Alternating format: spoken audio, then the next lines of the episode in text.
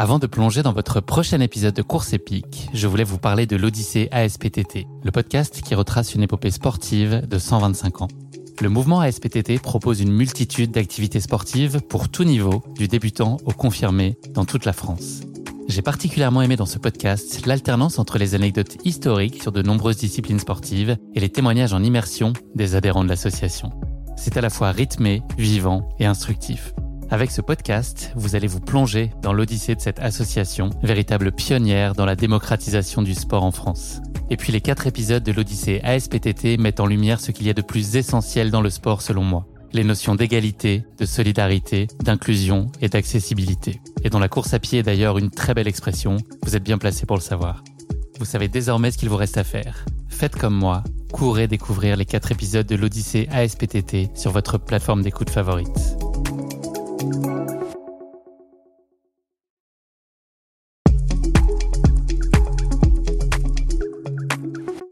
puis le premier jour, donc on court euh, sur King George, qui est une des plus grosses îles de l'Antarctique, sur laquelle il y a plusieurs bases scientifiques.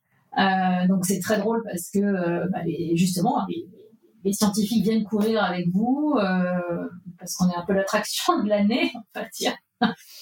Et, et ça c'est vraiment ça fait une ambiance super sympa.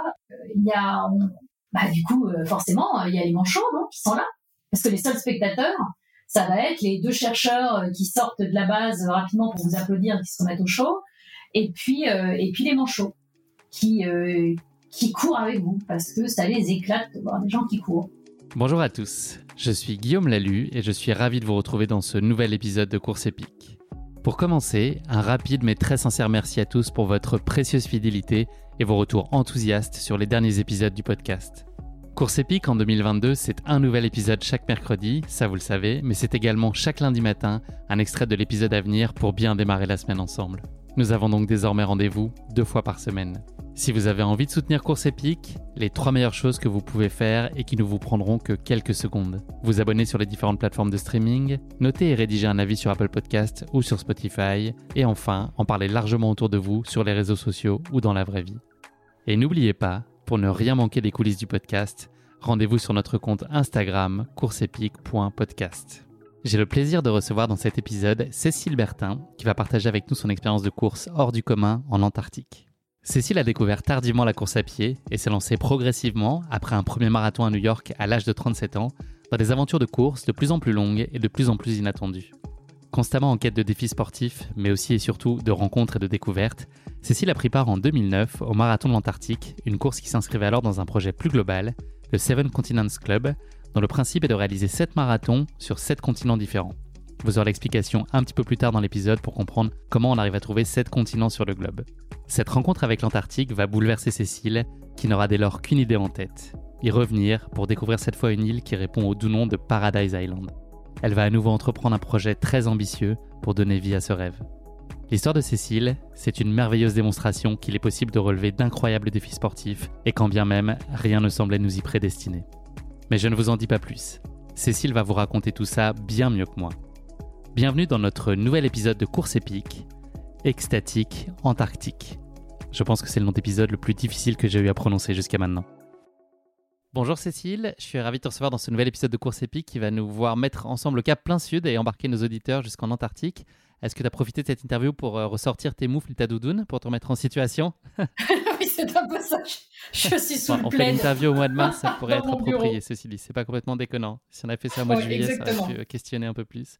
Et Cécile, avant qu'on évoque plus particulièrement ta pratique sportive, est-ce que tu pourrais te présenter en quelques mots à nos auditeurs?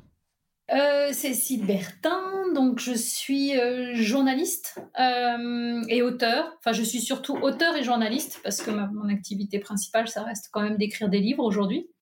Et après, j'écris dans maintenant dans Jogging International tous les mois.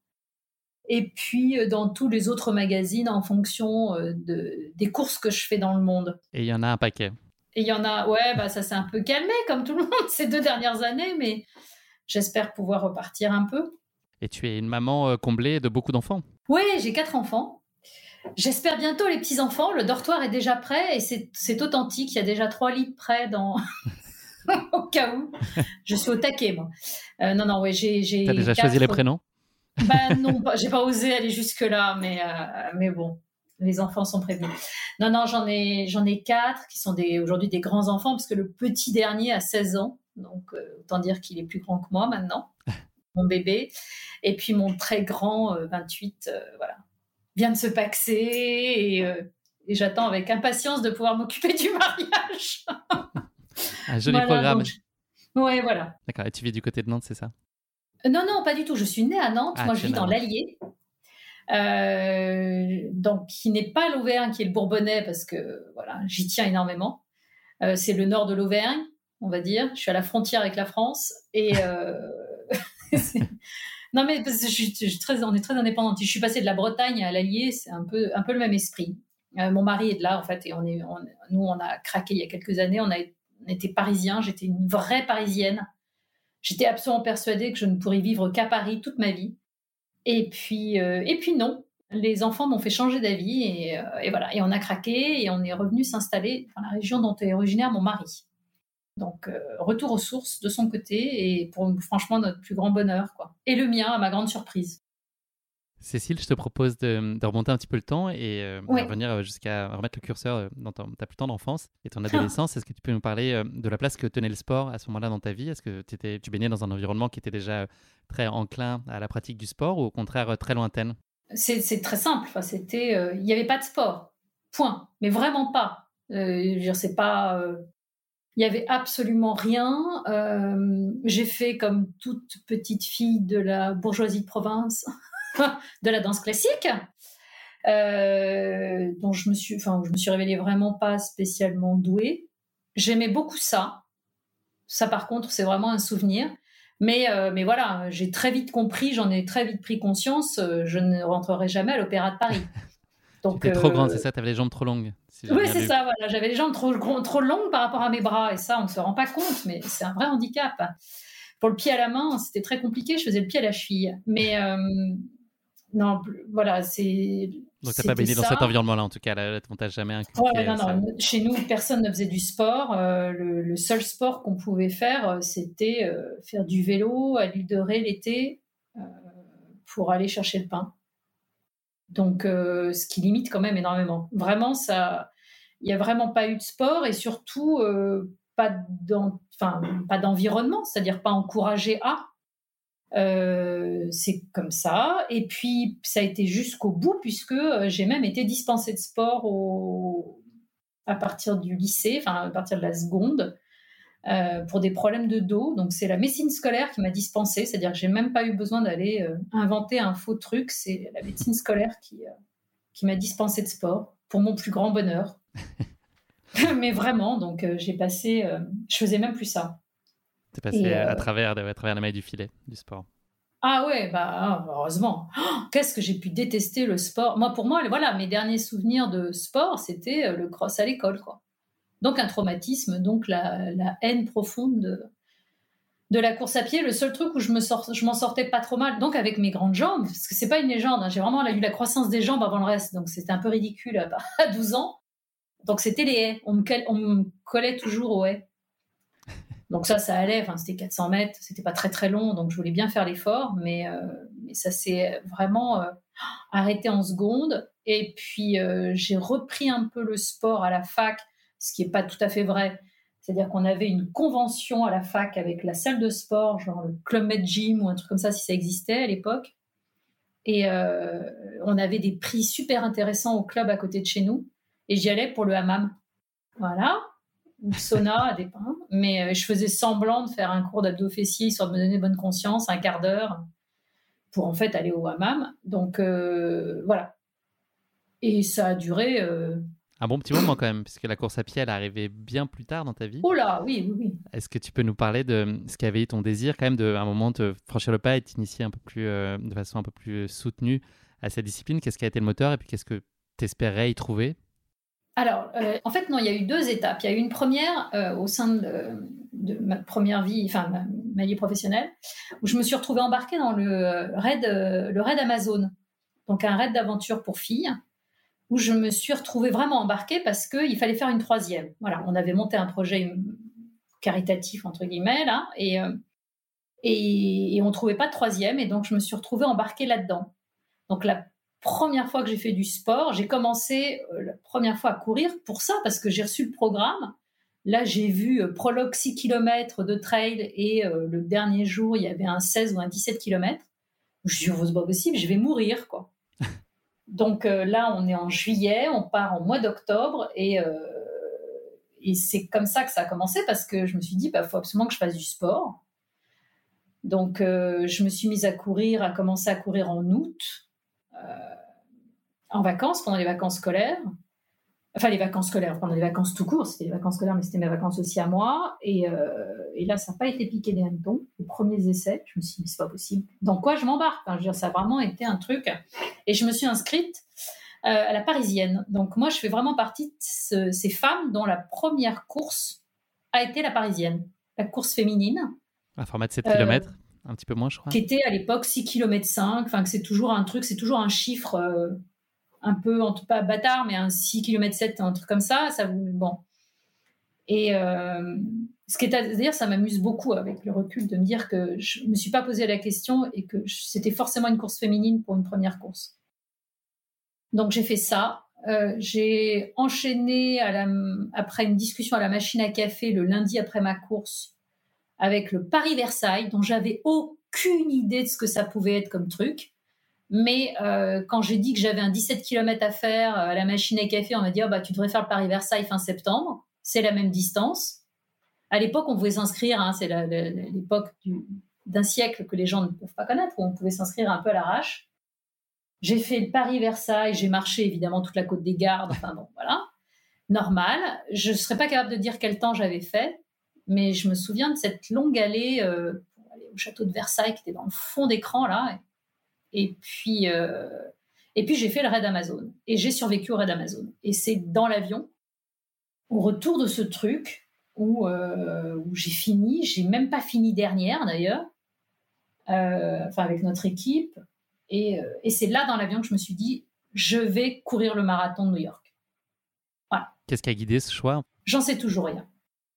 C'est ça qui est assez étonnant, c'est-à-dire que à part, euh, oui, je pense que, en fait, avec le recul, si on, si je sors un peu euh, psychologie magazine, il y a certainement pas mal de choses, pas mal de petits éléments qui font que il y avait une graine quelque part. Je veux dire, le marathon de New York, bon, déjà c'est New York, hein, quand même, qui est une ville qui moi que j'adore et que j'ai la chance de, de bien connaître mes deux aînés ont vécu à New York, donc vraiment, euh, c'est une ville qui fait partie de notre vie, familiale même, et moi personnelle.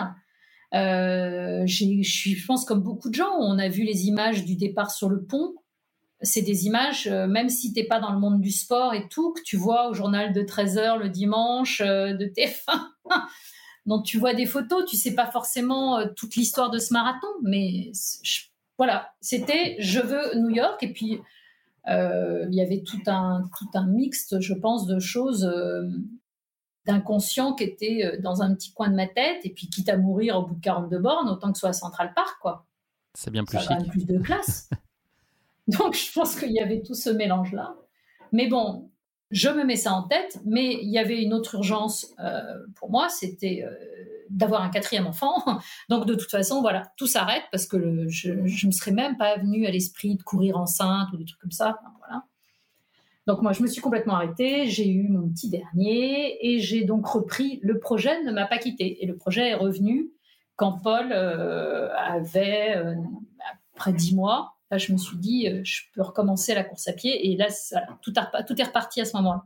Est-ce que tu pensais à inscrire cette première expérience à New York euh, dans une perspective de long terme ou tu voyais ça plutôt comme une démarche très ponctuelle, en fait, une expérience que tu avais envie de vivre une fois mais qu'on n'appelait pas nécessairement d'autres? Bah oui, parce que de toute façon, dans ma tête, c'était un défi. Et comme des gens sautent en parachute pour leurs 40 ans, c'est pas pour ça qu'ils s'embauchent, qu'ils voilà, qu'ils vont chez les paras juste derrière, quoi. Donc vraiment, à ce moment-là, il y avait aucun autre projet que de qu'un one shot en fait courir New York, voilà. Faire un truc pour moi.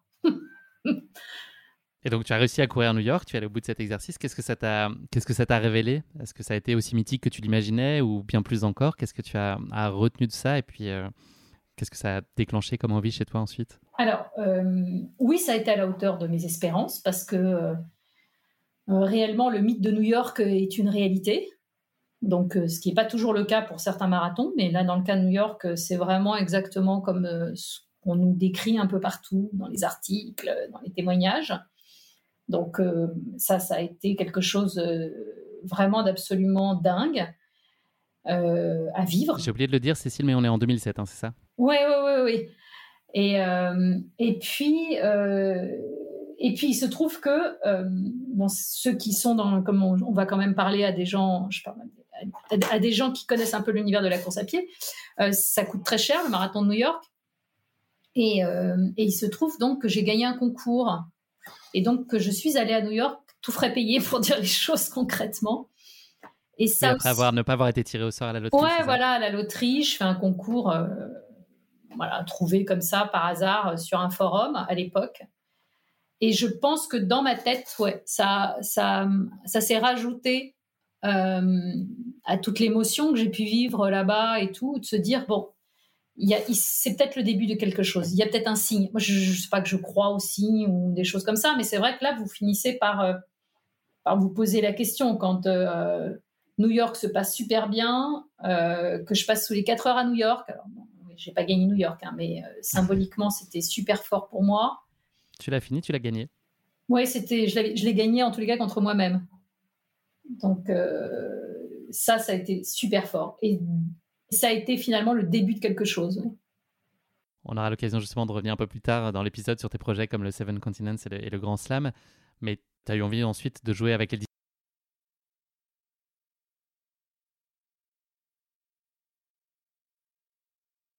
Euh, progressivement vers ces formats euh, d'envergure ou des formats euh, relativement atypiques Qu'est-ce que là aussi, qu'est-ce que tu as eu envie d'aller découvrir? Ouais, alors déjà, il y a eu euh, la première fois où j'ai rallongé la distance, ça a d'abord été sur route, tout simplement, parce que moi, j'ai commencé donc à enchaîner un peu les marathons et très vite, on m'a prise d'assez haut, alors que moi, j'étais hyper fière de moi. On dit, ouais, la vraie distance, c'est 100 km. donc, je dis, ah bon, voilà. Donc, je suis allée sur 100 km à Millau, évidemment. J'ai fait simple. Et euh, non, je fais plus près de chez moi à l'époque. J'avais aucune idée de quoi je m'embarquais encore, mais voilà. Mais c'est vrai que là, pour le coup, euh, ça a ouvert une porte que je me serais certainement jamais autorisée à ouvrir, parce que euh, là encore, le fait d'être capable de finir une distance pareille, bon, bah, m'a ouvert des horizons que je soupçonnais pas. Donc là, tout ce qui a été ultra. En parallèle, je commençais un peu le trail. Donc euh, on mixte euh, longue distance et trail. Euh, bah voilà, hein, c'est le début du grand n'importe quoi. Donc on commence à rencontrer, mais c'est vrai. Après, c'est des questions de rencontres, de gens qu'on croise, et puis on se dit, mais attends. je suis, je suis très souvent en mode, attends, si lui y arrive, c'est lui ou elle, hein, y arrive, ah bah attends, mais je peux le faire. Ouais, donc du coup, euh, c'est comme ça que je me suis retrouvée dans mes premières courses dans, dans le désert, en fait. C'est plus de rencontrer des gens comme moi, de, qui, m'ont fait me dire, bah attends, s'ils y, y, arrivent, euh, je vais y arriver. Donc tu as quand même euh, ancré en toi cette dimension un peu de, challenge et de repousser tes limites et de toujours chercher à aller un peu plus loin. Ah oui, très clairement. Oui, oui, non, il y a eu une époque où l'idée, c'était, c'est clairement de, oui, de, sortir de sa zone de confort, c'est une chose, mais surtout d'aller euh, d'aller me prendre une claque, c'est-à-dire de chercher où j'allais prendre la claque. Et euh, je rassure tout le monde, je l'ai prise. je sais où elle est. Ça a été quoi la, course la plus marquante, euh, qui a été la plus peut-être délicate pour toi? Alors, celle où j'ai vraiment compris que c'était pas pour moi, c'est le, le, track, le track 560 en Australie c'est pas le fait que ce soit en Australie ou quoi que ce soit, c'est que euh, c'est trop long pour moi. Voilà. Neuf étapes, euh, non. Il y en a de trop. Voilà. Il y en avait trois de trop. Euh, j'ai pas, j'ai pas le mental ou j'ai pas le physique ou j'ai pas les deux.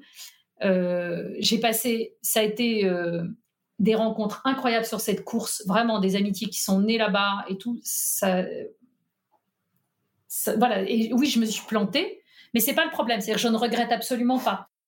Et, euh, et, je n'ai absolument pas l'intention d'aller prendre ma revanche. voilà. Chacun reste euh, chez soi. Ouais, non, il y a des trucs où euh, c'est voilà, c'est comme ça quoi. Je, je le regrette, hein, mais enfin je le regrette. Non, je sais pas. Je pense qu'on a chacun. J'ai tenté aussi, ouais, le tort des géants. C'est pareil, c'est pas pour moi. Donc ça, c'est des apprentissages à chaque fois pour toi Ça t'aide à, préciser ce que tu as envie de faire et puis là où il faut pas que tu exactement. Parce que euh, oui, il y a une question de, voilà, de notion de sortir de sa zone de confort et de tout ce qu'on veut, mais il y a un moment, il ne faut pas non plus que ça devienne euh, vraiment une corvée, que ça devienne carrément dangereux. Ce qui a été le cas sur une ou deux courses que j'ai pu faire, où là, je me suis euh, vraiment mise en danger. donc voilà, maintenant, ce que je disais au tout début, je reste aussi une mère de famille qui a quatre gamins et qui veut voir ses petits-enfants. Donc on va se calmer deux minutes, quoi. Est-ce que tu as aujourd'hui un format de prédilection ou ton plaisir il vient justement de un peu euh, mélanger et aller un peu au gré de tes inspirations du moment et construire euh, peut-être un calendrier un peu hétérogène pour aller chercher des expériences très différentes? Oui, alors très clairement, moi c'est les courses en étapes où je m'éclate le plus.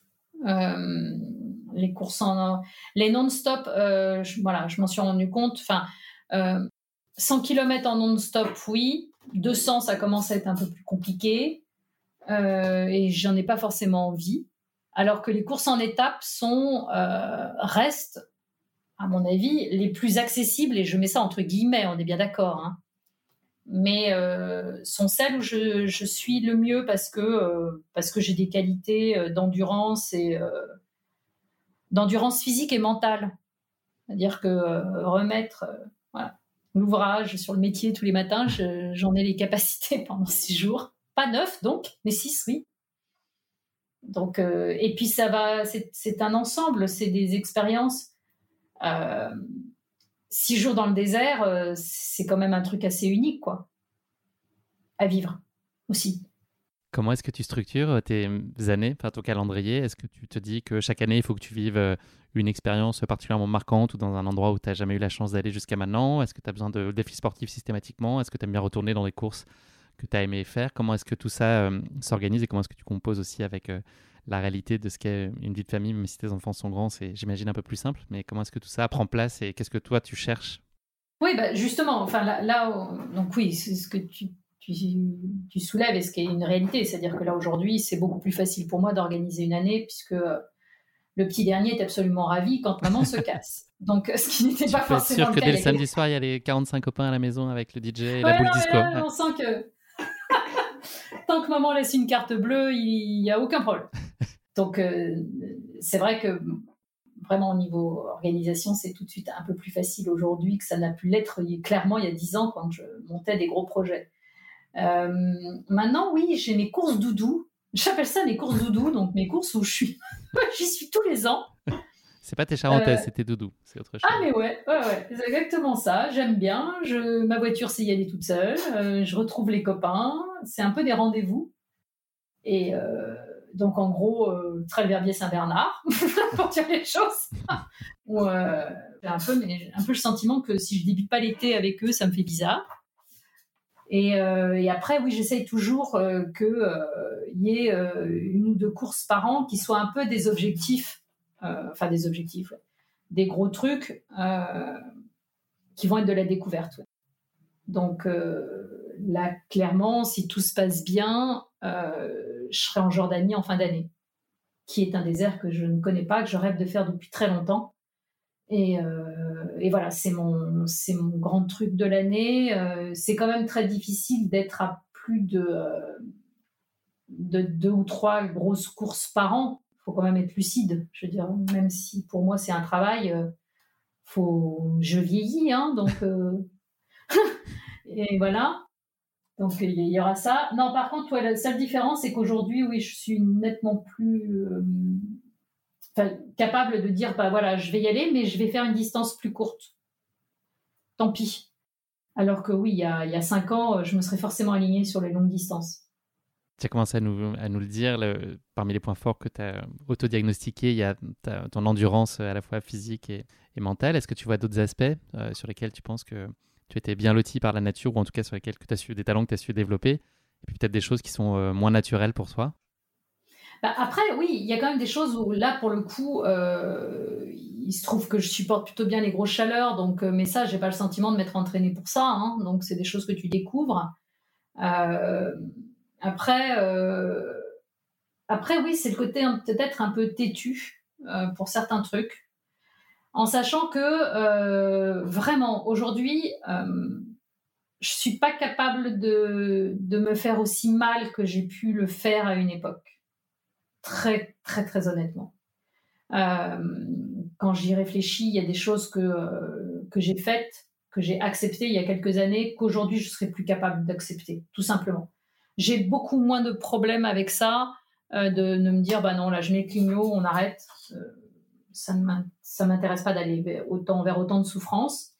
Maintenant, oui, l'avantage aussi, c'est que, à l'inverse, justement, comme je me connais très bien, je sais de quoi je suis capable aussi. C'est-à-dire, je sais quelle est ma capacité d'encaissement, je sais aussi à quel point ça peut être cyclique. Euh, tous ces trucs-là, quand tu les as vécus sur des longues distances, tu le sais. C'est-à-dire que tu sais que tu as des moments où tu vas être mm, vraiment pas bien, à la ramasse, assis sur un gros caillou en demandant qu'on t'achève.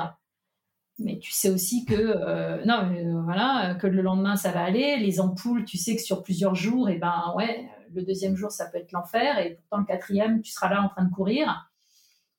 Donc, c'est des choses que tu apprends qui sont, euh, qui sont le résultat d'une expérience acquise avec, bah, avec les années.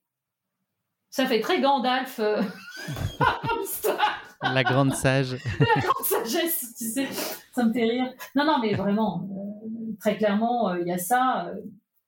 ça Aujourd'hui, ça, ça joue. je sais, je, je reste justement assez paradoxalement beaucoup plus dans ma zone de confort.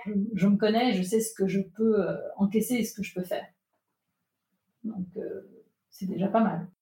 Merci beaucoup, Cécile, pour cette euh, rapide présentation. On aurait pu y passer encore beaucoup, beaucoup de temps, mais il faut, qu'on se jette tête baissée dans ta, course épique. Mais avant ça, un des points de passage obligés, le premier checkpoint de l'émission, c'est la basket chinoise. C'est donc le format de portrait chinois version sportif. Première question de cette basket chinoise, Cécile. si tu étais un personnage fictif, est-ce que tu serais Gandalf justement ou est-ce que tu serais quelqu'un d'autre? Non, je serais euh, Scarlett O'Hara. J'ai réfléchi hein, euh, à cette question et euh, s'il y a une personne qui... c'est Scarlett O'Hara. J'ai ce côté têtu des filles du Sud, alors que je suis bretonne. de, de, quand même savoir ce que je veux et de, de vraiment tout faire pour y arriver. C'est un film qui a bercé ton enfance? Ouais. Ah oui, ah que je connais par cœur. Autant n'importe vent, c'est vraiment, quand on parlait des trucs doudou, euh, ça fait partie des trucs doudou et euh, ouais, ouais, vraiment, enfin, c'est assez marrant, mais euh, elle a une personnalité qui, je pense, me ressemble pas mal. Ça fera plaisir à ma meilleure amie si elle m'écoute. mais ouais, taratata. D'accord, Scarlett. Ah ouais, Scarlett. Deuxième question de cette basket chinoise, si tu étais un animal, lequel serait-il? Non, alors j'aimerais bien répondre, genre Panthère des Neiges ou un truc unique, mais euh, non, euh, très honnêtement, c'est le chat. je pense que s'il y a bien un animal dans lequel je m'identifie le plus, c'est le côté, euh, c'est le chat. Son indépendance Ah ouais. J'en ai trois, c'est pas par hasard. On en a trois à la maison. Je peux pas vivre sans chat. Je suis une vraie mère chat. je vais finir. T'as combien de vies en plus? Un chat, ça a quoi? 7 vies Oui, c'est ça, exactement. Et et... Donc il t'en reste 6 et, oh bah Non, parce que j'en ai eu plusieurs. Quand justement, c'est ça qui est assez drôle, c'est que j'ai eu plusieurs vies professionnelles, plusieurs vies personnelles, et euh, ça me correspond vraiment très très bien comme animal. Totem. Dernière question de cette basket chinoise. Est-ce qu'il y a un sportif ou une sportive, euh, toute discipline confondue, qui serait une source euh, d'inspiration ou d'admiration particulière chez toi? Et ben c'est là que c'est un peu plus embêtant parce que je vais être très honnête, je ne suis pas forcément quelqu'un qui enfin, admiratif devant des sportifs. Très honnêtement, je pense que je vais fâcher avec euh, plusieurs personnes en disant ça, mais euh, mais non, euh, vraiment. Enfin, c'est pas même en termes de personnalité ou de conviction. Voilà, il y a des gens avec qui, enfin, que je trouve que voilà que je trouve sympa. Courtenay, oui, me fait me, plaît bien évidemment comme une toute femme parce que c'est un profil qui est assez sympathique et tout mais, euh, mais je suis assez peu fan club, en fait. Très honnêtement, hein, je suis très sincère quand je dis ça. Euh, j'ai eu la chance en plus d'en rencontrer en vrai, c'est-à-dire ne serait-ce que dans notre univers du trail, euh, d'en rencontrer, de les fréquenter, de discuter. J'ai eu des discussions passionnantes voilà, avec Xavier Thévenard, pour ne citer qu'un nom comme ça. Mais il n'y a pas cette notion de, de fan ou d'admiration je l'aurais pour des personnes, euh, des médecins, voilà, des gens de cet univers-là, mais pas forcément dans le domaine sportif. Je suis désolée hein, de répondre ça, mais je préfère. Ah, mais c'est tout à fait une bonne réponse. Tu es, tu es tout à fait libre. voilà, je préfère être honnête. mais ouais, je serais plus admiratif presque, si tu veux, par, enfin pour des, ouais, des aventuriers ou des trucs ouais, voilà, ça me parlerait plus. Je suis en train de lire le livre de René Camus, euh, Rémi Camus, qui a donc à traversé l'Australie euh, avec sa petite carriole et des choses comme ça. Il y a plusieurs personnes dans le même genre. Ça, ouais, plus. Peut-être pas fan, mais admirative, admirative, ouais. Admirative, ouais. Admirative. Ouais. Merci beaucoup, Cécile, peut-être frotter à cet exercice de la basket chinoise. On va se plonger désormais dans ta course épique en Antarctique. Alors, une fois n'est pas coutume, je ne vais pas déflorer à ce stade de, l'épisode les éléments de présentation de ta course épique, d'autant plus que tu vas en réalité nous en faire vivre deux pour le prix d'une euh, aujourd'hui. Ouais. double ration, double dose. Voilà. Il manquera plus que la dose de rappel après la troisième dose. Une chose est sûre, par contre, euh, tu ne vas pas échapper à ce grand classique qui est la question qui pique. Donc là, j'ai mis entre parenthèses sur mes notes euh, petit rire sadique. Donc c'est le moment où, je glousse. Mais non, ça, ça, ça se veut être très bienveillant. On va passer aujourd'hui donc à, cette rubrique qui va être euh, un vrai faux et qui, quelle surprise, va concerner euh, le septième continent euh, qui est l'Antarctique. Est-ce que tu es prête pour cette question qui pique, Cécile? Oui, vas-y. Tu as bien accroché à ton fauteuil? Ouais. Je, je, mets un peu en tension, mais c'est ça va être presque décevant après, tellement ça va paraître simple, je pense. Première question de ce vrai faux. Il n'y a pas de fuseau horaire en Antarctique? Ah bah, par rapport à la France? De manière générale. Oui, oui, oui. Non, bah non, je crois pas, ouais. Bah, j'en sais rien du tout. Je sais pas le souvenir parce que euh, forcément, nous, on était sur le fuseau d'Ushuaïa. Oh, bah alors là, la bonne, bonne question. Je vais prendre en compte ta première réponse intuitive qui était la bonne, effectivement. Qui est vrai qu'il n'y a, pas, de fuseau horaire, en fait. Donc, c'est assez étonnant parce que dans un monde qui est obsédé par le temps qui passe comme, comme le nôtre aujourd'hui, euh, l'Antarctique se soumet pas vraiment à la tyrannie des horloges et adopte une attitude qui est assez désinvolte euh, avec ce sujet-là. Elle est en fait à la confluence donc, de tous les fuseaux horaires du monde et donc en théorie, ce devrait être celle de chacun d'entre eux, mais en réalité, ce continent reste détaché des contraintes horaires rationnelles et utilise une méthode qui pourrait être inhabituelle n'en reste pas moins très efficace, euh, qui consiste à choisir son fuseau horaire opérationnel. Donc les scientifiques, euh, qui sont évidemment les plus exposés au sujet euh, et qui travaillent sur place, ils restent généralement dans le fuseau horaire du pays d'où ils sont partis. Donc ça peut causer quelques problèmes, on imagine, tu vois, quand, quand on prend toutes les stations du Chili, de la Chine, de la Russie, du Royaume-Uni qu'on peut trouver sur place, ça peut rapidement être le bazar quand il faut organiser une réunion de crise et tous se, parler au même moment sur les différents fuseaux horaires. Mais voilà, en tout cas, la réalité, c'est que c'est ça. Donc chacun voit un peu midi à sa porte. Et, euh, midi à sa porte, oui, c'est ça. Et donc, euh, donc voilà, donc il n'y a pas vraiment de fuseau horaire en Antarctique. Je suis très heureux de t'accorder euh, ce premier point. Bravo Cécile, tu en es sorti haut la main. Et je pense qu'avec la deuxième question, ça va aller très bien aussi. en Antarctique, pour lutter contre le froid sur leurs membres, les coureurs mettent à profit la faune locale et ils utilisent des manchots de compression. non, oui, non, manchons. Mais euh, j'ai pas pu résister, je m'excuse. Ouais, ouais, les manchons et donc les manchots et pas les pingouins. Donc c'est faux, effectivement. c'est pas des manchots de compression, c'est bien des manchons et je pense que même des manchons de compression, c'est pas tout à fait adapté avec les, les températures. Euh, deux sur deux, on continue, je sens que ça va être un grand chelem. Euh, L'Antarctique a connu dans l'histoire des températures qui étaient identiques à celles de Sydney en hiver. Sydney en hiver, c'est 17 degrés à peu près, pour te donner un ordre d'idée. Ouais, euh, possible ou pas bien qu'il y ait le réchauffement. Possible. Moi, je dirais possible. Ah, c'est vrai, bravo. C'est euh, en fait, donc, ça peut être étonnant parce que la, température la plus froide jamais enregistrée euh, sur le globe a été en Antarctique avec moins 89 degrés. Mm. donc, c'est pas forcément intuitif d'imaginer qu'il peut aussi, à l'extrême inverse, avoir fait un peu plus chaud et au-dessus de zéro. Et en réalité, bah, l'Antarctique était même autrefois presque aussi chaud que l'est donc Melbourne en hiver aujourd'hui. Les chercheurs ont estimé il y a 40 ou 50 millions d'années, donc on n'était pas là pour le vérifier, mais que les températures de l'Antarctique pouvaient aller jusqu'à 17 degrés et ils ont même trouvé euh, des fossiles qui montraient que l'Antarctique était autrefois couverte de mm. forêts vertes et verdoyantes et qu'elles avaient été habitées par des dinosaures, figure-toi. Le savais-tu? Ah non, ça, le coup des dinosaures, non, ça je savais pas. je l'ai appris aussi en, euh, préparant l'émission. Mais, mais, je savais qu'il y avait une histoire oui, de, de, changement climatique euh, à ce niveau-là, mais, mais alors, qui en était jusqu'aux dinosaures, ça franchement? On en apprend tous les jours avec Course tu vois, c'est encore mieux question pour un champion. J'ai ma, reconversion toute trouvée. Bravo en tout cas, tu as su rester de glace et garder ton sang-froid, Cécile, pour pas tomber dans les pièges que je t'ai diaboliquement tendus et ça n'a pas l'air de te déplaire. Voilà, le grand chelem. Euh, allez, on va passer maintenant enfin à ta course épique en Antarctique. Euh, je te propose à nouveau de rembobiner le temps, mais un tout petit peu moins loin que la première fois, et puis de nous plonger euh, dans le vol qui t'a mené jusqu'à New York un jour d'octobre 2007 et qui, euh, mmh. finalement, au gré des échanges que tu avais eus euh, en amont de ce vol, t'a permis euh, de prendre connaissance d'un bouquin qui a, a posteriori, un peu changé ta vie et puis qui t'a lancé sur bah, des nouveaux défis. Est-ce que tu peux nous raconter quel était le, premier de ces défis? Bah, En fait, ce qui s'est passé, donc voilà, je pars à New York.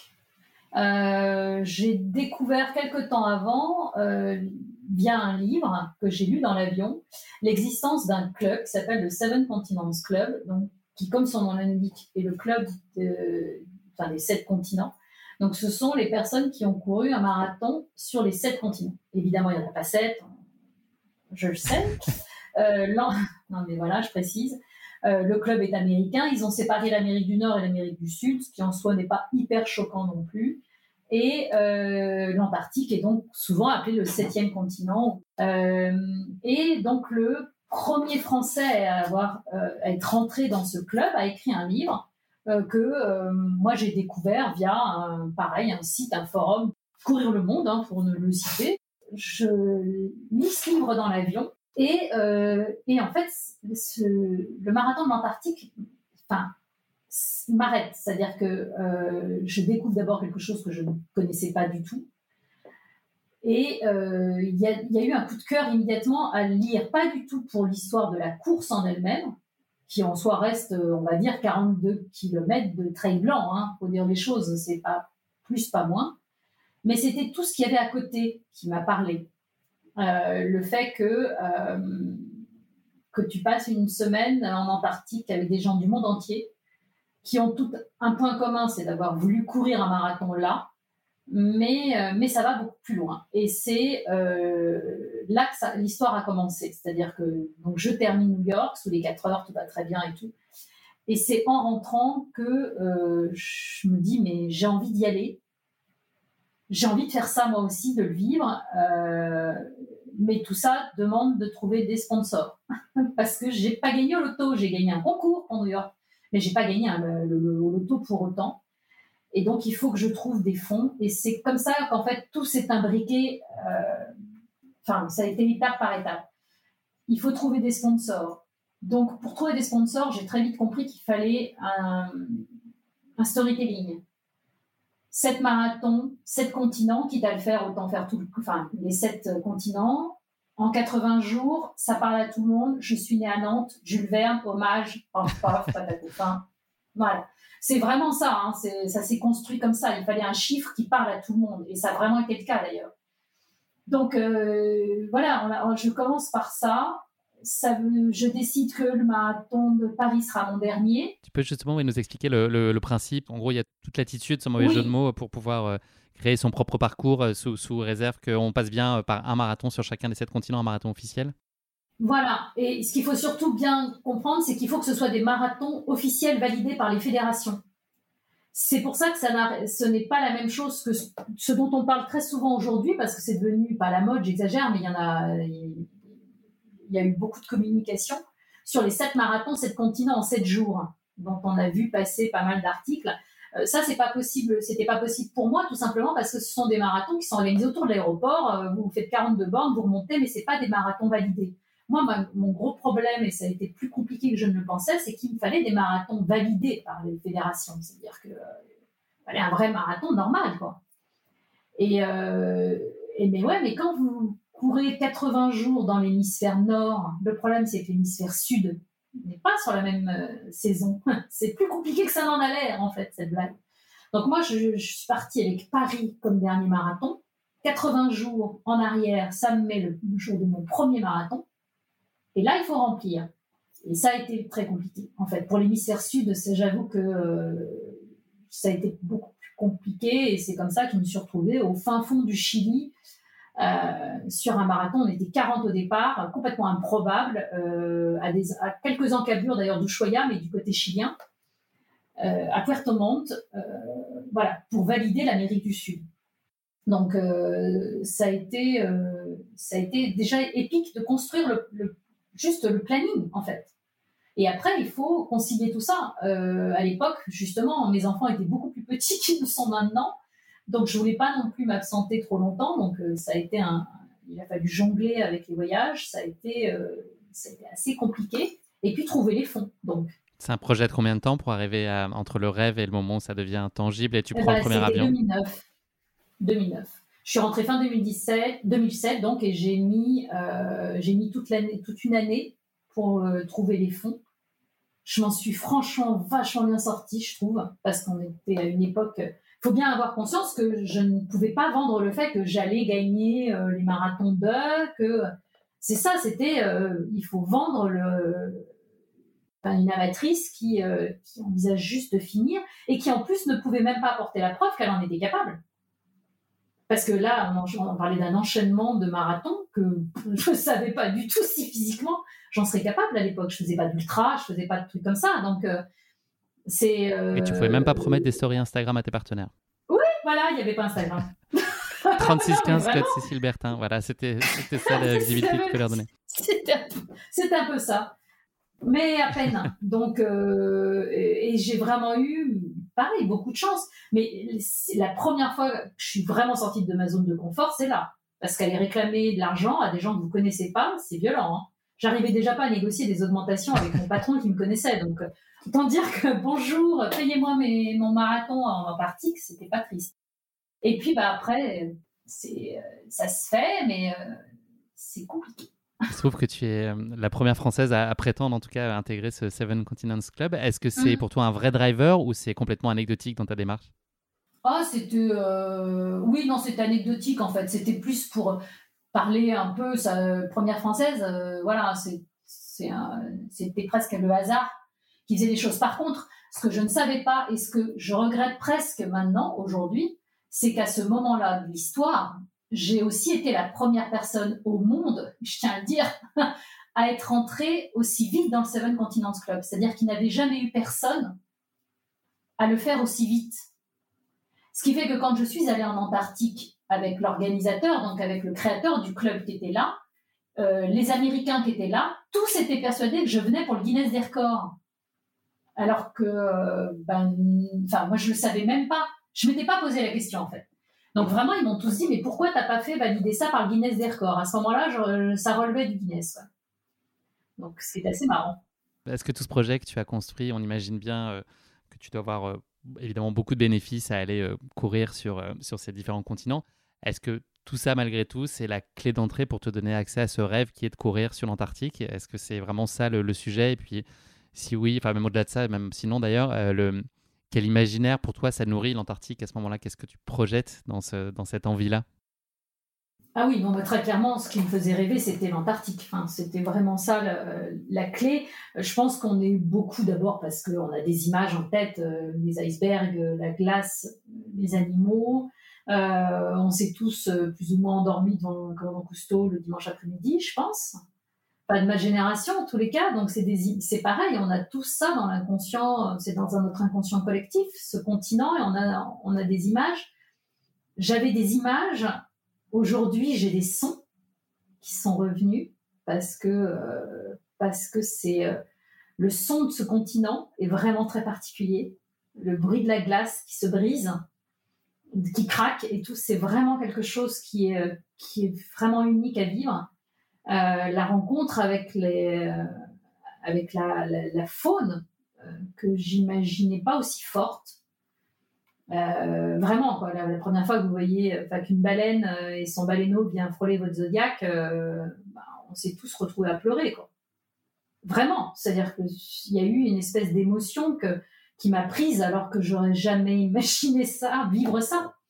Il y a eu tout cet ensemble, euh, ce qui fait qu'il y a eu 42 bornes le premier jour, mais c'est complètement. Euh, euh, c'est presque anecdotique dans le, dans le souvenir. Justement, est-ce que tu peux nous, nous, en dire un peu plus sur la course en elle-même, qui effectivement, enfin, c'est, ce que tu le dis, c'est ça, c'est la course, c'est une des composantes finalement d'une expérience qui, est, qui, est, beaucoup plus globale et qu'on peut faire d'ailleurs, qu'on peut vivre de plusieurs façons. Est-ce que tu peux nous raconter, toi, comment tu as décidé de, de vivre cette semaine-là? Voilà, on reparlera un petit peu plus de la course juste après, mais déjà dans son contexte général, comment, comme, enfin, voilà, projette-nous dans ton, dans la réalité sur ton bateau là-bas, comment tout ça s'est organisé? Ouais. Bah déjà, euh, déjà, il y a tout un périple parce que vous prenez le bateau au Choya. Le principe en fait de ce marathon, c'est tout simplement vous faites une croisière. Euh, c'est une croisière classique en Antarctique. Hein. Euh, il, n'affrète pas un bateau spécialement pour ça. il se trouve qu'on le remplit avec juste les marathoniens, mais c'est un brise-glace russe classique qui sert à faire les croisières là-bas. Ce qui sous-entend une chose qui est quand même très importante, c'est que euh, c'est le capitaine qui est maître à bord. Donc c'est le capitaine et non pas l'organisateur qui va décider si on met les zodiacs à l'eau le jour de la course, ce qui est quand même un truc qu'il faut avoir en, tête. Mais euh, donc la probabilité existe concrètement que tu ne puisses jamais euh, fouler le sol. Ouais, et c'est déjà arrivé. Donc, euh, que le marathon n'est pas pu parce que les conditions météo n'étaient pas bonnes et que bah, il n'y a pas de possibilité de changer le plan de navigation. Donc ça c'est voilà, c'est des choses qui arrivent. Euh, vous passez le Cap Horn, quand même, quoi. Je veux dire, c'est quand même juste un peu mythique. c'est euh, voilà pour aller euh, courir et puis et puis le premier jour donc on court sur King George qui est une des plus grosses îles de l'Antarctique sur laquelle il y a plusieurs bases scientifiques donc c'est très drôle parce que bah, justement les, les, scientifiques viennent courir avec vous parce qu'on est un peu l'attraction de l'année on va dire et, euh, ça, c'est vraiment, ça fait une ambiance super sympa. Euh, il y avait moi aussi, il y avait une, militaire chilien, en fait, il y avait une frégate chilienne qui était, euh, qui était là et qui sont venus courir avec nous. donc voilà, il y a une espèce d'ambiance assez, assez dingue, complètement surréaliste. Euh, la, base chinoise, on passait par la base chinoise qui avait sorti une table de camping avec des Tsingtao euh, et, des capsuleurs pour pouvoir se payer une bière sur le parcours. Enfin bon, voilà, cette espèce d'ambiance complètement surréaliste. Euh, il y a, bah, du coup, forcément, il y a les manchots non, qui sont là. Parce que les seuls spectateurs, ça va être les deux chercheurs qui sortent de la base rapidement pour vous applaudir, qui se remettent au show, et puis, et puis les manchots qui, qui courent avec vous parce que ça les éclate de voir des gens qui courent.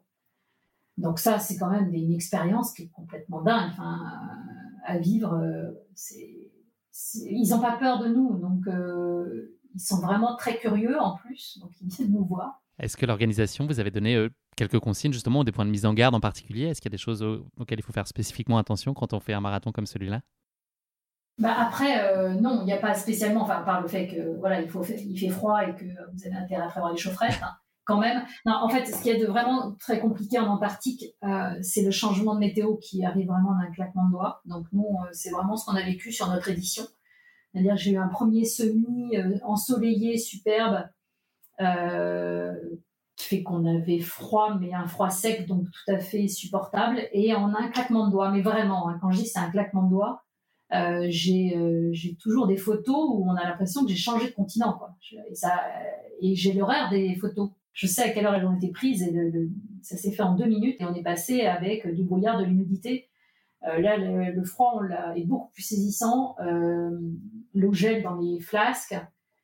Ça devient des granités assez vite. Donc voilà, c'est des, des, choses comme ça dont il faut avoir conscience. Après, on, on s'organise, hein, mais c'était quand même assez épique à vivre. Il y a l'obligation d'avoir des yak tracks puisque euh, on a des parties glacées, mais bon, voilà, c'est des contraintes qui sont liées à des courses dans le grand froid. Euh, les gens qui courent en Alaska auront les mêmes si on part comme ça. voilà, c'est euh, à peu près toujours un peu la même histoire de la gestion du très grand froid. Donc, c'est plus vraiment la, rencontre avec les animaux où il faut à la fois ne il ne faut pas leur faire peur. Donc, euh, on a tous tendance, puis de toute façon, c'est tellement drôle qu'on a tous tendance évidemment à ralentir pour euh, surtout pas les, euh, les brusquer, enfin, ou leur faire peur, quoi. Et, dès que vous ralentissez, ils se mettent à votre, à votre niveau et ils courent à côté de vous. C'est incroyable. C'est vraiment des grands moments de rigolade. Et voilà, enfin, c'est 42 km assez, assez hors norme quand même euh, à vivre et puis surtout derrière euh, donc euh, vous continuez la croisière. Parce que c'est quelque chose que j'ai oublié de préciser beaucoup de gens ne le savent pas forcément. Il y a deux marathons en Antarctique aujourd'hui qui sont organisés. Et donc l'organisation que j'ai faite qui est donc le premier jour le marathon et derrière une vraie croisière normale de touristes lambda entre guillemets même si on n'est jamais un touriste lambda en Antarctique et euh, l'autre qui est euh, qui est organisé, vous prenez l'avion. Donc déjà, ce marathon coûte trois fois plus cher, alors que déjà le mien est cher, mais coûte encore trois fois plus cher. Et donc vous montez dans un avion, on vous pose sur le, continent, vous courez 42 bornes autour de l'avion et vous remontez dedans et vous repartez. Voilà. concrètement, il peut y faire un peu plus froid puisqu'on est plus dans les terres, ce qui est logique, mais il n'y a pas d'animaux, par exemple, puisque là, on est vraiment dans les terres. Les, animaux, ils, sont, ils sont au bord de l'eau, parce qu'ils sont là où ils peuvent manger. Donc tout ce qui est, tout ce qui a fait mon, bonheur, et bah, je l'aurais jamais eu si j'avais fait l'autre marathon. Tu nous l'as bien vendu en tout cas, ce deuxième marathon-là. Oui, je crois que là, ils vont être On a bien compris euh, le, choix qu'il fallait faire. Je pense qu'il y a un contrat sur toi maintenant euh, de la part de l'organisation. Si je leur demande un dossard presse, c'est pas gagné. Euh, non, mais voilà. Enfin, pour moi, je, je, je, je préférais ça. Et puis, puis ça s'est confirmé. Qu'est-ce qui t'a le plus marqué de cette expérience de marathon là, en Antarctique? C'est 42 km. Qu'est-ce qui a été euh, une surprise notable pour toi? C'est, principalement ce que tu as évoqué avec les manchots et ces rencontres-là? Ouais. Ah oui, oui, oui. C'est vraiment. Et c'est la découverte de ce continent. Euh, qui est vraiment euh, qui est vraiment un endroit à part. Je pense que tous les scientifiques, enfin c'est, assez drôle, mais il s'y passe quelque chose qui est qui est assez inexplicable dans le dans l'avion, l'histoire est vraie, hein, l'anecdote. Euh, voilà, dans l'avion, je me retrouve avec un voisin qui parlait un peu le français, il était libanais, donc il parlait très bien le français. Et euh, on discute un peu. Le, type est capitaine de bateau. Et euh, à la base, il, il, envisageait de travailler en Méditerranée. Il est libanais, pour lui, c'était évident, quoi. Et puis, il a fait un stage, pas le choix, il s'est retrouvé, genre, pendant trois mois à être envoyé sur, sur, sur l'Antarctique. Et ça a été une telle révélation qu'il n'est jamais reparti en Méditerranée. Et donc le, Libanais qui rêvait d'eau chaude est resté et se faisait toute la saison en Antarctique et, euh, et il me disait mais je, ne pourrais plus m'en passer. Enfin, il se, voilà, j'ai besoin d'y retourner. Et c'est quelque chose que je peux comprendre puisque donc j'y suis retournée. C'est donc la genèse de ta, de ta deuxième expérience. Ouais. Suite à ce, premier marathon donc, et, les quelques jours qui ont suivi, tu découvres mhm. une île qui visiblement porte très bien son nom et tu te dis que tu as quelque chose à écrire avec cette île? Ouais, Paradise Island. C'est vraiment son nom, ce qui est quand même assez dingue. Euh, et là, voilà, c'était la beauté pure de l'Antarctique. C'est-à-dire tout y était. tout. Et, euh, euh, bon, voilà, ça reste quelque chose qui vraiment me marque énormément. Et bah, voilà, on est en mars, juillet suivant, je, suis sur la sur l'ultra de la Cynidée.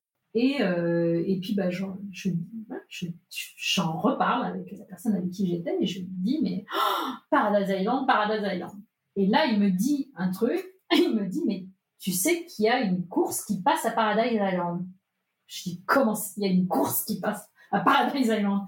Et il me parle de Racing the Planet, The Last Desert, donc, qui est le seul ultra en étape de 250 km euh, organisé en Antarctique, dont je ne connaissais absolument pas l'existence. Et, euh, et ben voilà. C'est reparti pour un tour. Euh, c'est reparti mon kiki. Euh, là, je découvre que, alors ça va être très compliqué parce que le nombre de places était également évidemment très limité puisque c'est un bateau point barre, ça ne peut pas être plus.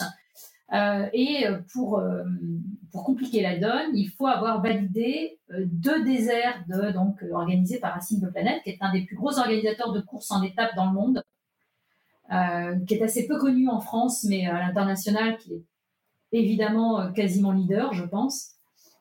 Et, et il faut avoir validé donc deux déserts. Euh, là, pareil, euh, nouvelle problématique, il faut trouver des sponsors, puisque tout ça coûte toujours un rein, et j'en ai déjà perdu un euh, avec le premier, mon premier défi. Non, mais voilà, il faut que je retrouve de l'argent. Sachant que là, l'idée, c'est de ne pas faire une seule course par étape pour boucler la boucle. Il faut bah, en faire de faire, voilà, il, faut, bah, il faudrait en faire au moins deux sur les trois qu'ils proposent. Je découvre en plongeant un peu là-dedans qu'il existe le Grand Slam, ce qu'ils appellent le Grand Slam, c'est-à-dire faire les quatre déserts en une année. C'est tous les deux ans. L'Antarctique n'est organisé que tous les deux ans.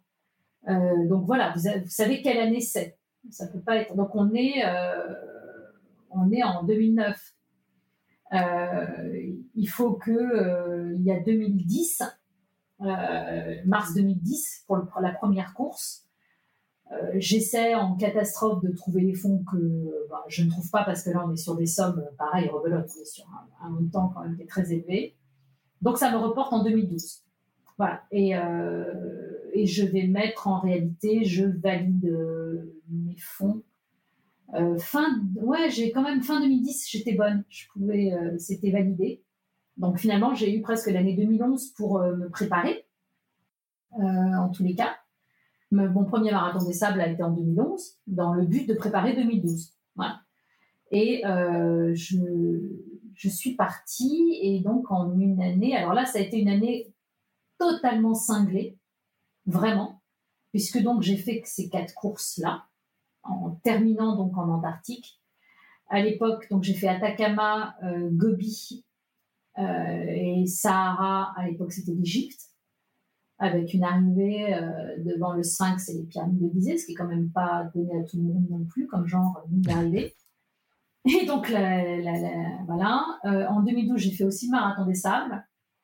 Euh, j'ai fait euh, l'UTMB et j'ai fait, euh, en tout début d'année, j'ai fait une course d'entraînement de préparation en Inde qui, ne faisait que 200 km.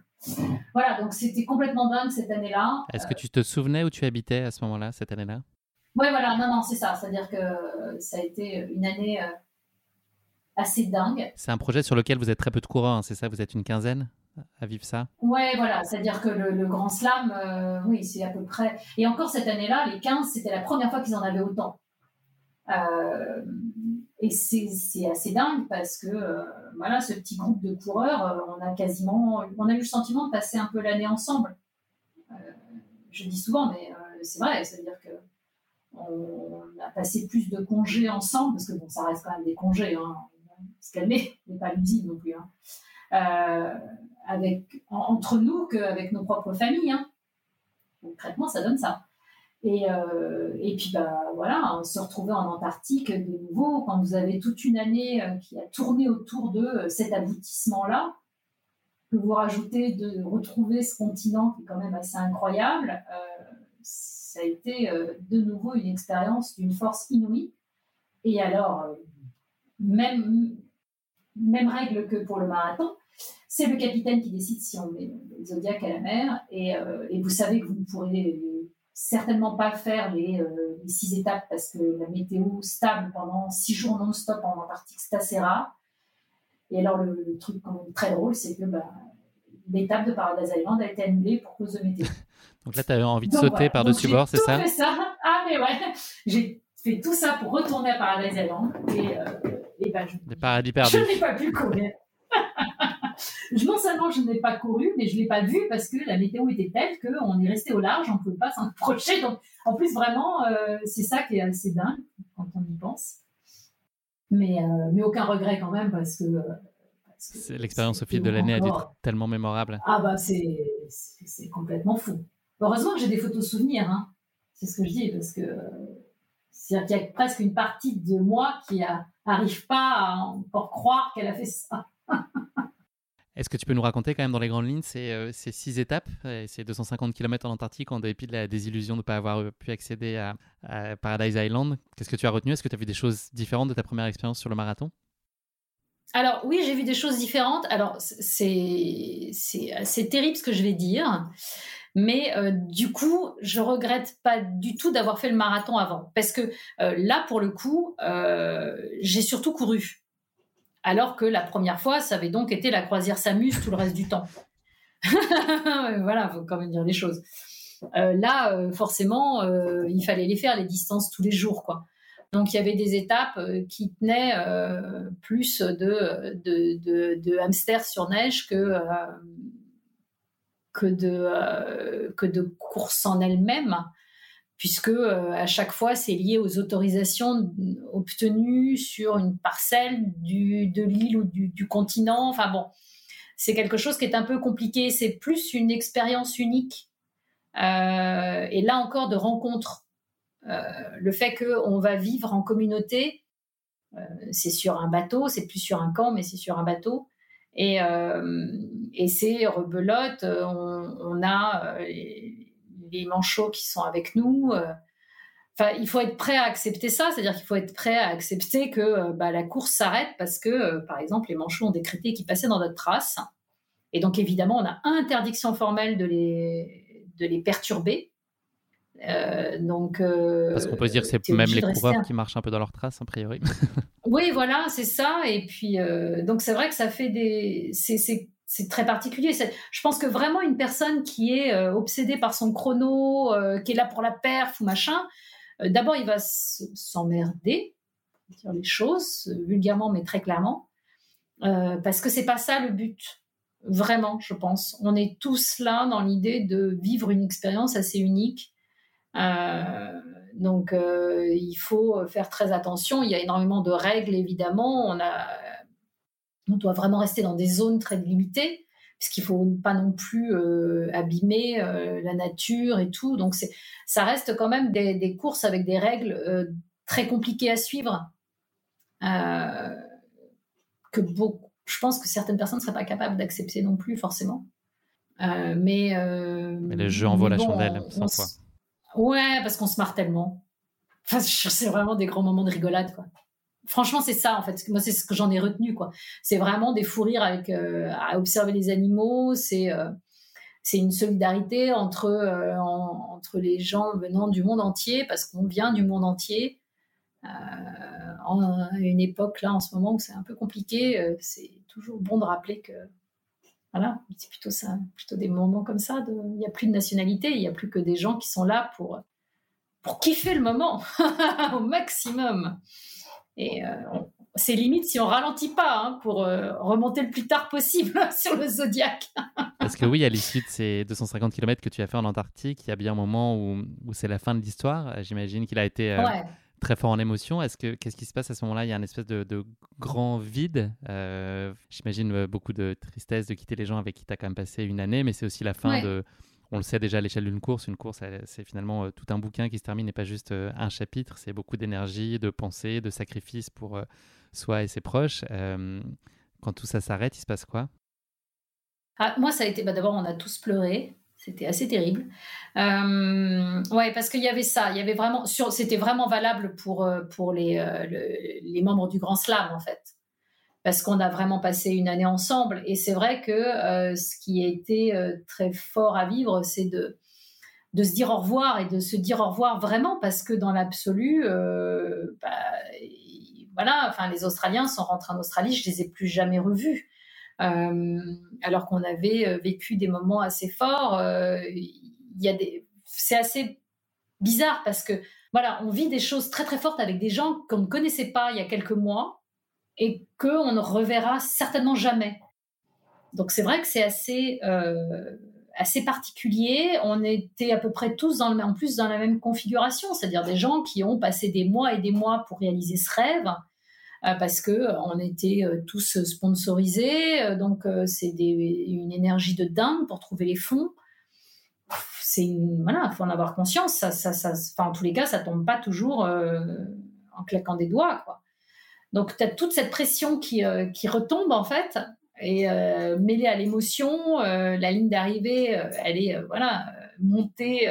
on a quelques drapeaux et tout, et c'est monté sur le continent antarctique. C'est vrai que c'est quand même assez dingue comme ligne d'arrivée finale de tout ça, et de se dire bah voilà, je suis je suis au bout d'un au bout de quelque chose de fort. Ce qui est chouette, c'est que ça a été à la hauteur de ce que j'espérais. Donc ça, c'est quand même, euh, c'est quand même pas mal. Comme, parce que c'est pas toujours le cas. Hein, pour... Positif. Ouais, ah oui, ça a été que du positif. Et puis, euh, et puis bon, bah, derrière, ça a forcément euh, enclenché beaucoup de choses chez moi. Enfin, derrière, ça, a, ça a été de nouveau le début de quelque chose. Avant de te reprojeter sur d'autres d'autres défis, d'autres aventures, comment est-ce que tu te reconnectes à la réalité après ça? Est-ce que c'est un exercice qui est très difficile et il faut beaucoup de ah. temps Ou est-ce que tu as tu as retrouvé ta famille euh, comme tu l'avais quitté, ton quotidien comme ça, ou c'est, il a quand même fallu euh, une adaptation? Ouais. Alors c'est très compliqué, vraiment. Euh, moi, je dis toujours que je suis contente d'habiter en province parce que je rajoute le sas du train avant de avant de rentrer à la maison. C'est mes voilà mes deux heures et demie de train pour replonger dans la vraie vie. Bon, l'avantage c'est que j'ai des enfants qui me ramènent très très vite à la réalité parce que on me tombe dessus en me demandant de faire les lessives parce qu'ils n'ont plus rien à se mettre. Donc tout de suite, je rebascule dans mon quotidien, voilà, de maman et tout. C'est presque, et très honnêtement, c'est c'est pas forcément très simple à vivre. On va pas se mentir. Le fameux blues post-slam tom. Ouais, ah ouais. ouais, ouais, très clairement. Faut, faut, être très honnête, surtout quand c'est des projets qui durent une année, enfin, qui durent une année plus longtemps, puisque euh, voilà, ce projet est né dans ma tête, clairement, euh, on est en 2009, et ça s'est bouclé fin 2012. Donc euh, c'est long quand même, enfin, ça, fait ça a été une petite portion, entre guillemets, de ma vie, quoi. Et c'est pas rien. Le retour à la réalité double, est compliqué. comme au Scrabble. Ah oui, complètement. Et non, non, c'est le, blues, il est là. Et puis, surtout aussi ce côté, mais qu'est-ce que tu peux faire de, de mieux derrière ça? Il faut, parce que qu'est-ce qu'on peut faire de mieux? Enfin, je veux dire, sincèrement, qu'est-ce que je peux euh, faire de mieux que d'être allé courir en Atacama, dans un des plus beaux déserts et du monde, parce que c'est le cas? Je suis allée en Gobi. Euh, bon, oui, je suis allée courir chez les Ouïghours puisque le parcours aujourd'hui a changé. Euh, donc c'est quand même assez dingue. J'ai rencontré des, populations et tout. Puisque là c'est un, désert, mais on a quand même aussi été en contact un peu avec les populations. Ce que je te disais, quoi, avoir une arrivée devant la pyramide de Gizeh. Non mais enfin, qu'est-ce que tu veux faire? Qu'est-ce que tu veux faire? Au-dessus de ça Enfin, donc il y a aussi ce côté-là, c'est de dire mais euh, waouh, maintenant je fais quoi? Quelle réponse tu as trouvé à cette question? Et, et, ben la question en fait c'est que justement c'est que euh, il faut faire le deuil de euh, bah, de toute façon, tu pourras pas faire mieux. Il faut que tu fasses différent. Mais il faut plus, enfin, en tous les cas, moi, ça a été, j'ai mis du temps. Donc, euh, c'est pour ça que je suis allée me toquer à des distances plus longues pour voir. Euh, je suis allée me toquer à des, à des torts des géants, à des choses comme ça pour essayer de, de voir. Mais je me il a fallu faire, voilà, plus le, le deuil et me dire, pas de toute façon, non c'était euh, c'était ton Graal et tu l'as décroché et ça s'est bien passé. Savoure. voilà. c'est vraiment ça maintenant. C'est euh, mais ça a mis ça du temps. du temps, oui. Ah ouais, très honnêtement, ouais. Ça a mis du temps. C'est une question que je pose qui est euh, impossible déjà quand je, la pose à l'échelle d'une course. Donc j'imagine qu'à l'échelle de, ces deux expériences en Antarctique qui s'inscrivent mm. elles-mêmes dans un projet plus global, est-ce qu'il y a une image qui pourrait cristalliser tout ça aujourd'hui que tu, chéris Si je te parle de, cette expérience, quelle est la première chose à laquelle tu penses? Ah bah ma rencontre euh, avec une baleine, ça c'est sûr. Euh, c'est vraiment ça. C'est assez drôle d'ailleurs. Le, le, son, ça, et puis la, la beauté de la glace. Euh, la beauté de la glace, des icebergs. C'est le bleu de l'iceberg est indéfinissable. Et euh, tu as vu, je suis bavarde. Hein. Donc, quand je dis que je n'arrive pas à mettre des mots dessus, ça donne quand même une idée de la beauté du truc. c'est un sacré révélateur, effectivement. C'est, voilà, exactement. Ouais, ouais, je pense. Et justement, en parlant de révélation, qu'est-ce que hum, ce défi t'a appris sur toi? Euh, ah bah, bah, déjà oui que j'étais capable de choses parce que bon euh, si on en part comme ça il y a quand même eu aussi l'enchaînement des kilomètres. Il faut, quand même euh, être parfaitement honnête. Hein. donc, euh, c'est dommage, je n'avais pas ce travail, hein, parce qu'à l'époque, j'aurais fait péter les, péter les stats. Mais euh, oui, non, il y avait ça. Il y a aussi un, truc que j'ai appris, hein, c'est tout ce qu'il y a autour. C'est-à-dire, il y a eu aussi la gestion de tout ça, la gestion des voyages, le fait d'être capable aussi de partir seul, euh, ce qui n'était pas aussi évident que ça, justement, parce que je suis, je suis quelqu'un qui n'a pas du tout voyagé enfant ni quoi que ce soit, vraiment. C'est-à-dire que enfant, même ado et tout. Euh, le fait de, euh, bah, de partir à l'autre bout du monde dans un pays dont vous ne parlez pas du tout la langue. C'était le cas, par exemple, en Gobi, quoi. Tu te retrouves au fin fond de la, la Chine.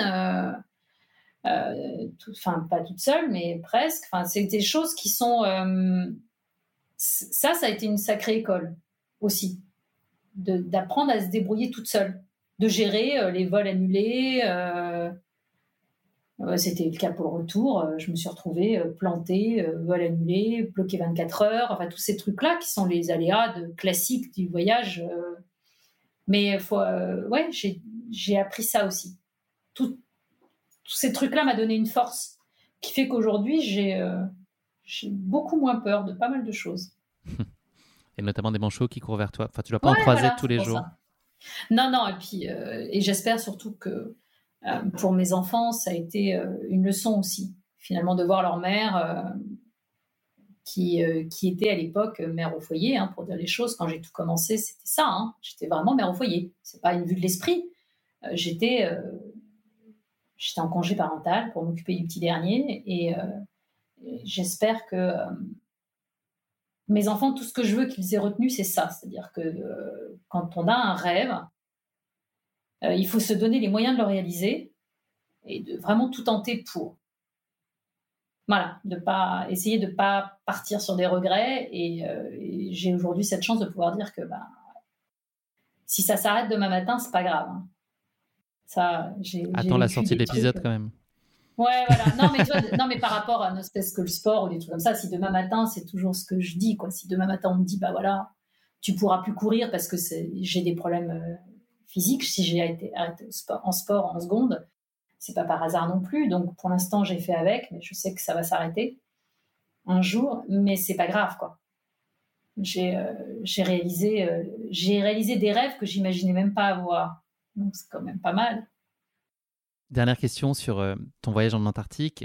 j'imagine qu'il t'a évidemment interpellé en profondeur sur l'impact de l'homme sur la nature, plus particulièrement. Enfin, j'imagine qu'il y a plein d'autres contextes dans lesquels tu as pu déjà y être mm. sensibilisé.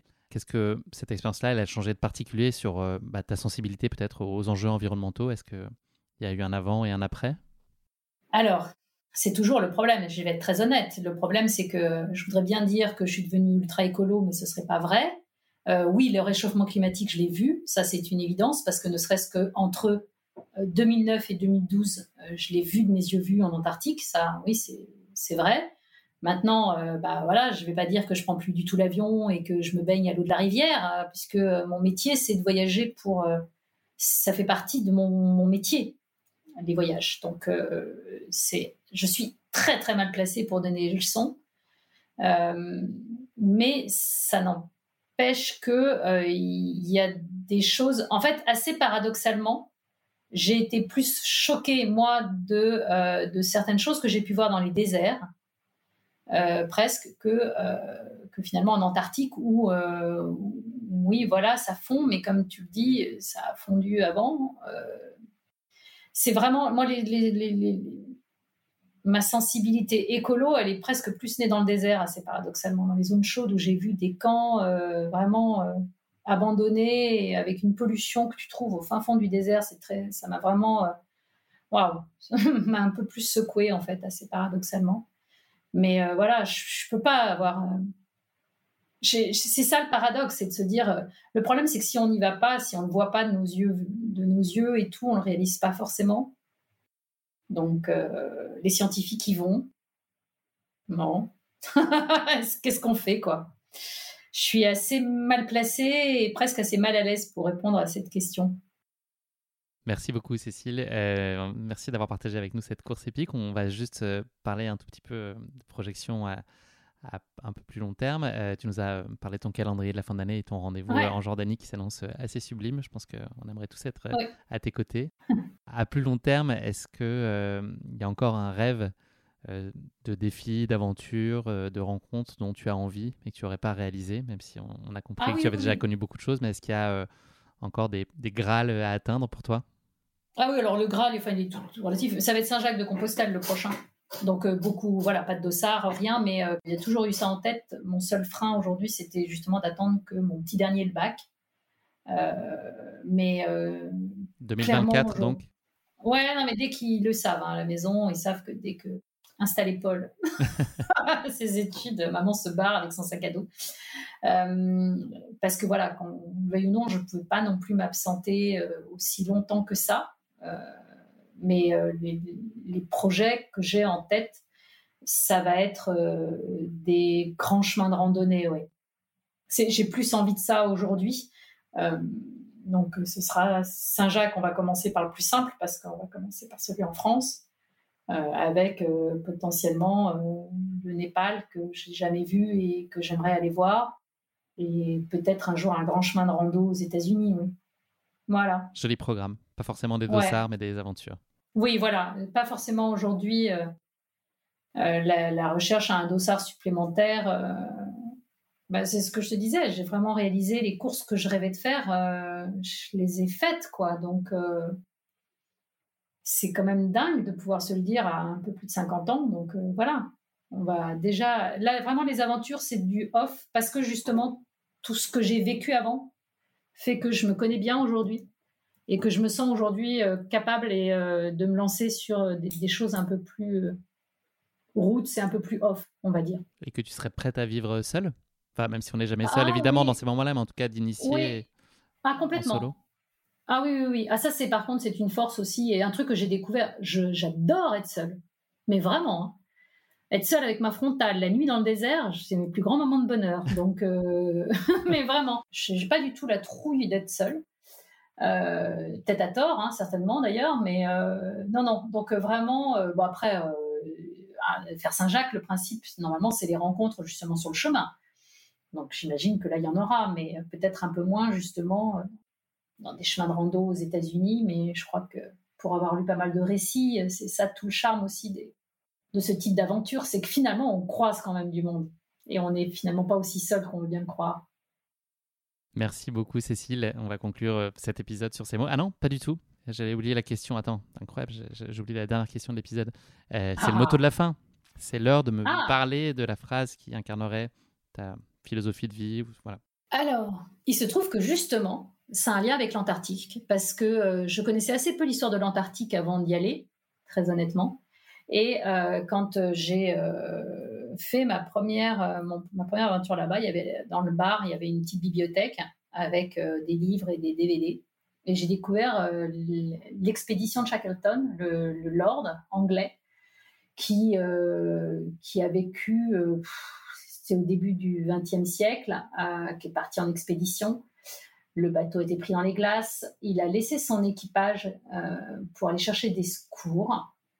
Il a promis à son équipage voilà, qu'il qu'il reviendrait avec des secours et euh, il a sauvé son équipage. Ils sont partis à deux. Enfin bon, il y a toute une épopée. Je veux dire, rien. Il faut absolument lire cette épopée si vous la connaissez pas, enfin ou aller sur Google. Hein. on la trouve très facilement. Et il se trouve que cet homme, donc, est un lord, euh, grande aristocratie anglaise, avait euh, sa famille avait comme devise par l'endurance nous conquérons.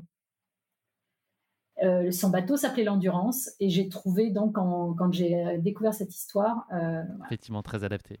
c'était parfaitement adapté et c'est devenu ma. je, serais bien capable de me le faire tatouer un jour, tu vois. Donc euh, ça donne une idée, mais par l'endurance nous conquérons est vraiment très beau J'ai trouvé que voilà que c'était pas, il y avait il y avait pas de hasard. Cette fois, Cécile, c'est la deuxième fois que c'est la fin de l'épisode, mais cette fois, c'est la vraie bonne. Euh, c'est la vraie. Merci d'avoir partagé avec nous ces expériences qui sont euh, hors du commun et qui l'ont compris euh, s'inscrivent dans un projet qui est bien plus large que le seul quête sportif.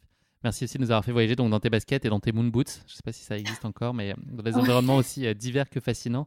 Et puis d'avoir retracé ton étonnant parcours de vie qui, je te cite ici, font de toi une fille ordinaire qui fait de temps à autre des trucs qui sortent de l'ordinaire. C'est un euphémisme, on peut le dire. C'est en tout cas euh, un très beau message qui, euh, j'espère, incitera euh, chacun à son échelle à oser se lancer sur des défis qui pourraient leur paraître sur le papier un peu plus grands qu'eux. Merci en tout cas pour nos échanges, Cécile. J'ai pris beaucoup de plaisir à, m'entretenir avec toi. Je te souhaite beaucoup de bonheur, beaucoup de réussite pour la suite de tes aventures, à commencer par celle à venir en Jordanie dans un peu plus de six mois. et puis voilà, je te, je te, souhaite évidemment aussi beaucoup de bonheur pour toutes les autres aventures qui s'offriront à toi dans le futur parce qu'on a compris, il y en aura encore beaucoup d'autres. Oui, je l'espère. Merci aussi de m'avoir écouté. avec plaisir. À bientôt, Cécile. À bientôt. Merci à tous de nous avoir suivis, j'espère que cet épisode vous a plu. Pour ne manquer aucun épisode, n'oubliez pas de vous abonner sur les différentes plateformes de streaming. Et si le cœur vous en dit, n'hésitez pas à mettre le maximum d'étoiles sur iTunes ou sur Spotify, cela aidera Course Épique à se faire connaître plus largement encore. Merci et à très bientôt pour notre prochain épisode de Course Épique.